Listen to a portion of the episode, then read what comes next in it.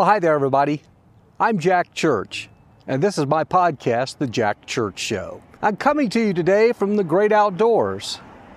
So you may hear a little intermittent traffic noise and other ambient noise from around the neighborhood here. The sun's out for the first time in a while, so I thought I would take advantage of it and take the show outdoors.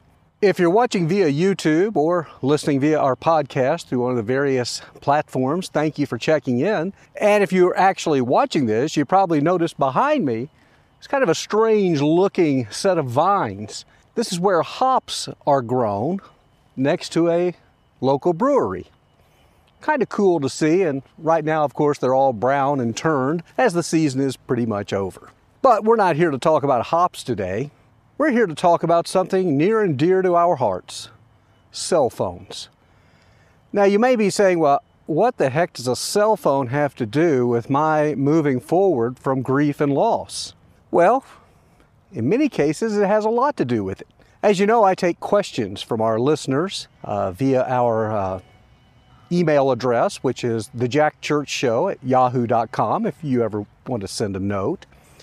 And I actually heard this from about four different people from around the country, and most recently, a friend of mine who had lost her sweet husband less than a year ago down in Florida. And the question has been asked when do you remove or disconnect the service to your loved one's cell phone? Now, for some of you, if you're listening or watching and you've not had to experience that type of loss yet, I'm happy for you. At some point in life, though, if you're in a relationship, one of you will face that type of loss. So let's talk about the cell phone. And in today's world, why it seems so incredibly difficult to part with. Not just on our own personal level, but that cell phone, as you well know, was a means of communicating when you were out of sight with your loved one. They would give you a call, they'd send you a text, send you little cute emojis and things like that.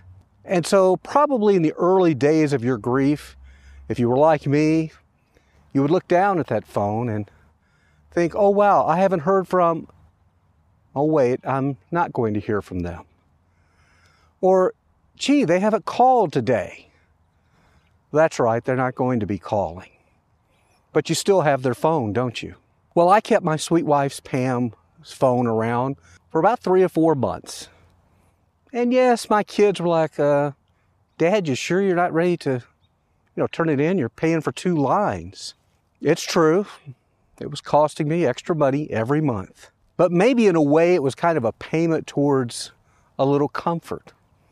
Because I could pick up her phone, I could look at her call history, I could still look at texts that we exchanged between the two of us. And it was like I still had a link to her.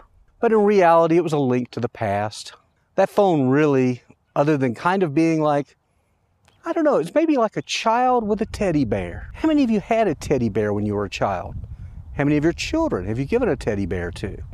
It's a sense of comfort, right? And we often tell our children that you keep that teddy bear as long as you want until you feel comfortable releasing it. And I guess that's what I've learned about cell phones. There is no time period for when you have to get rid of a cell phone from your loved one, and don't let anybody tell you any different. Don't let anybody tell you that you're nuts for keeping that cell phone. Why do you keep it around? Why are you paying that money? They're not going to call you, they're not going to message you. Well, you know what? That's your business. We get to make our own decisions in this grief journey as we continue to move forward. We really do. So let's go back to what did I do with Pam's cell phone? Well, for me, after about three or four months, I thought, yeah, I'd like to reduce my cell phone bill. I really would. And then I got the idea of, you know what? Pam's cell phone is much newer than mine. It's got a few other features that I like. So I went to the cell phone store, and you know what? I did disconnect her number, but I transferred my number, all my contacts and everything into her phone. And you know what else she had? She had a pink case that she kept her phone in. You think I got rid of that pink case? No, sirree, buddy, I did not. I kept that pink case and I work it. I have no problem having that pink case. In fact, it's in my back pocket right now. For those of you watching, you can see it. If you can't, it's pink. It's got a little gold and silver on it. And it's about worn out. And eventually, I'll probably have to get a new cell phone case for the phone. But I'll probably keep that case. I'll put it away in a drawer somewhere. It's just a reminder. And when this phone, which was her phone, eventually needs to be updated or upgraded, as they say, I'll probably keep it. I won't turn it in. I'll keep it and I'll put it back in that pink case and I'll put it somewhere safe and sound. And you know what? It'll still be with me. But no, I won't ever get another text or a phone call from Pam. That's just not going to happen. And so for me, it was a three or four month period to transition. But as I said, I'm still using her phone. And it did keep most of her contacts in there. A lot of the texts, though, I did delete several of them. Some of them, too, were kind of painful texts when she was in a lot of pain and hurting, and she would send me a text saying, can you come home, please? I'm having some issues. Things like that. Didn't really need those reminders, so I got rid of those. Little love texts, little love taps, things like that. Yeah, they're still there. I still keep her email account too, and I like looking back through it as well. So there you have it. There is no timeline for when you have to get rid of that cell phone. I've just given you a couple of suggestions for what I did. Maybe you've got some ideas as well and you want to drop us a note you can do that again. It's at the Jack Church Show at yahoo.com. I'd love to hear from you, hear your comments. We can talk about it more. I also want to thank you all for your support of the program. And if you've not yet subscribed, I hope you will on whatever your favorite provider is, whether it be Spotify, Google.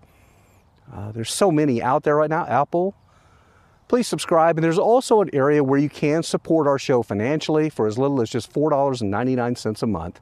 I don't talk about that much, but it is appreciated. Got to keep the lights on, keep things going. It's kind of like supporting public radio or Christian radio, something like that, if you so feel moved. Otherwise, certainly not a requirement.